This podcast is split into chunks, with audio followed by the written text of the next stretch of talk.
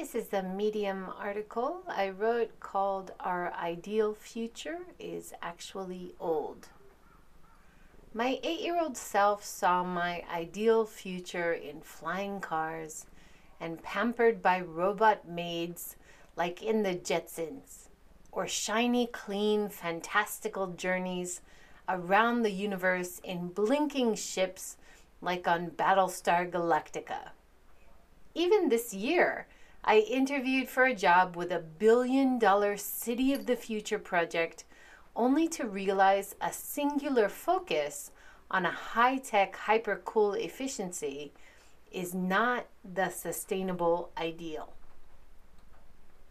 The ideal future community is not one that deletes what we already know and love, but builds on it and uses innovation and integration with modern advances without ruining the beautiful aesthetic.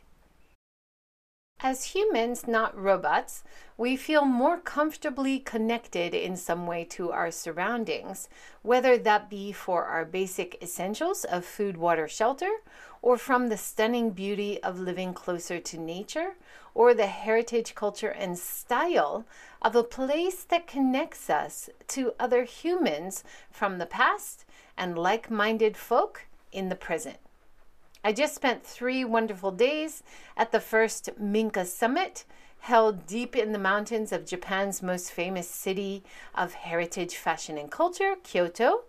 It was a chance to get old house renovators, carpenters, rural integration, and Minka Bank reps, wood stove retailers, artists, craftspeople, authors, and experts all together in one place. Technology is essential, but a city that cut ties to the past and lacks a human connection of personal warmth, shared common values, and appreciation of culture is not the ideal future most of us want. While big money projects claim that IoT and clean tech will solve all of our problems in the future, getting to that yet unproven tech is an expensive distraction that comes at a huge carbon cost. Whereas for anyone in Japan, the solution is usually not far from where you live, or you pass by taking the back streets on a commute, or an area you visit on vacations to get away from it all. Comfortable and quiet places that are connected to nature, giving us access to healthy food, water, and air, these rural areas hold more potential to provide the ideal future communities, the potential for a better balance that brings our past into a relevant present without erasing it completely. The concepts uh, that connect in this part really connect to the Japanese idea of mitate. Mitate is the Japanese art of reinventing old things. Still old, but with a new, appealing twist. Some of the common words of wisdom at the Minka Summit were to find a house and community you felt connected to, then use modern innovations to improve the quality of life.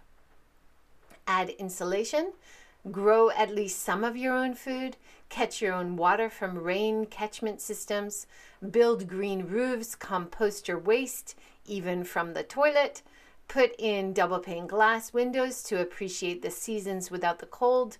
Be a part of your community. Invest in a clean wood burning stove and teach yourself how to fix and maintain things from YouTube Sensei. I would add that investing in rooftop solar panels and a home battery to charge your daily essentials and even power an electric car without the need to rely on the grid provides more peace of mind. Overall, it's more sustainable to reuse old existing structures instead of building new. It's also cheaper and of greater value on many levels. Bringing what's old and charming into modern relevance for a bargain price is a great story that many people want to hear. As a part of the Minka Summit event, we had the chance to visit Minka nearby, to see places for sale, or to talk with the owners about the renovations they have done and how they like living away from it all in an old traditional Japanese house. It's amazing to hear how much they love the traditional aesthetic but keep it in balance with modern life needs. There were so many kindred spirits at the event and of all the amazing people I met there, many were interested in how to make good use of our old houses and live more meaningful lives in better balance with work, family, and nature. In terms of sustainability, I saw that many people are drawn to the social aspects of sustainability in terms of retaining culture and heritage and community aspects while reducing their carbon footprint, while also thinking of ways to make a living with entrepreneurial ideas. Japanologist Alex Kerr was there to talk with people at book signings and give the keynote speech about the historical connections between interest in Minka renovations and the appreciation of normal everyday Japanese folk craft pottery called mingei. This year's Minka Summit was overwhelmingly attended by international expat residents in Japan, most of them interested in living here for good. It was interesting to hear Alex Kerr talk of the influence of international people in the Mingei movement, which he says was the start of the momentum to reuse old Minka houses and appreciation of old Japanese things in general. Alex talked about Bernard Leach, who is credited as one of the founders of the Mingei movement alongside famed potter Hamada Shoji and Soetsu Yanagi. Alex Kerr's keynote speech was wonderful. He is so deeply knowledgeable about not only Japanese culture, traditions, and history, but the successes and failures of modern Japanese society. Alex has developed a strong foundation of knowledge through his books, TED Talks, and stylishly renovated Minka guest house projects over the last 20 years. Alex is an inspiration to this entire Minka movement in many ways, but his foundation of principle is that old Minka houses should not be preserved only as museums to visit, but renovated in order to live in them in comfort as modern residents and visitors.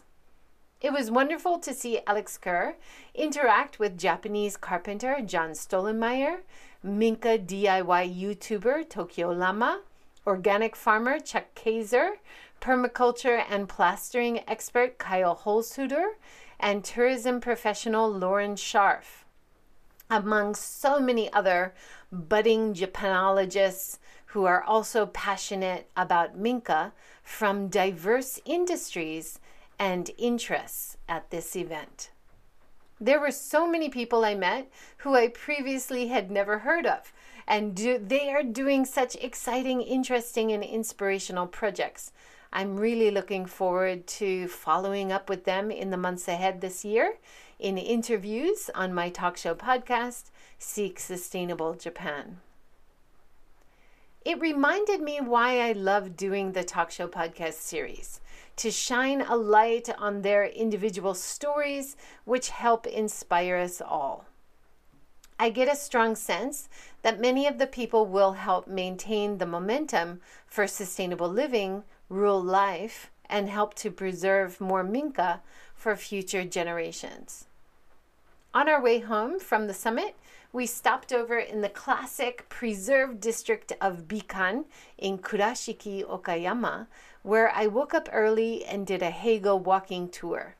One of the comments was that I seemed to know a lot about old buildings, which surprised me, as I realized I had learned a lot, a lot more than I thought about Minka at the summit. Unfortunately, being able to enjoy the charm of renovated areas like this in Japan are few and far between, as most old houses are destroyed in the name of progress. Bikan is a great example of how making regulations to protect building heritage to maintain the traditional aesthetic really pays off economically, socially, as well as environmentally. The investment in maintaining these old Minka attracts entrepreneurs and new businesses, as well as new residents and more visitors. It was wonderful to see how local people were so happily using the area before and after the tourist crowds came and went.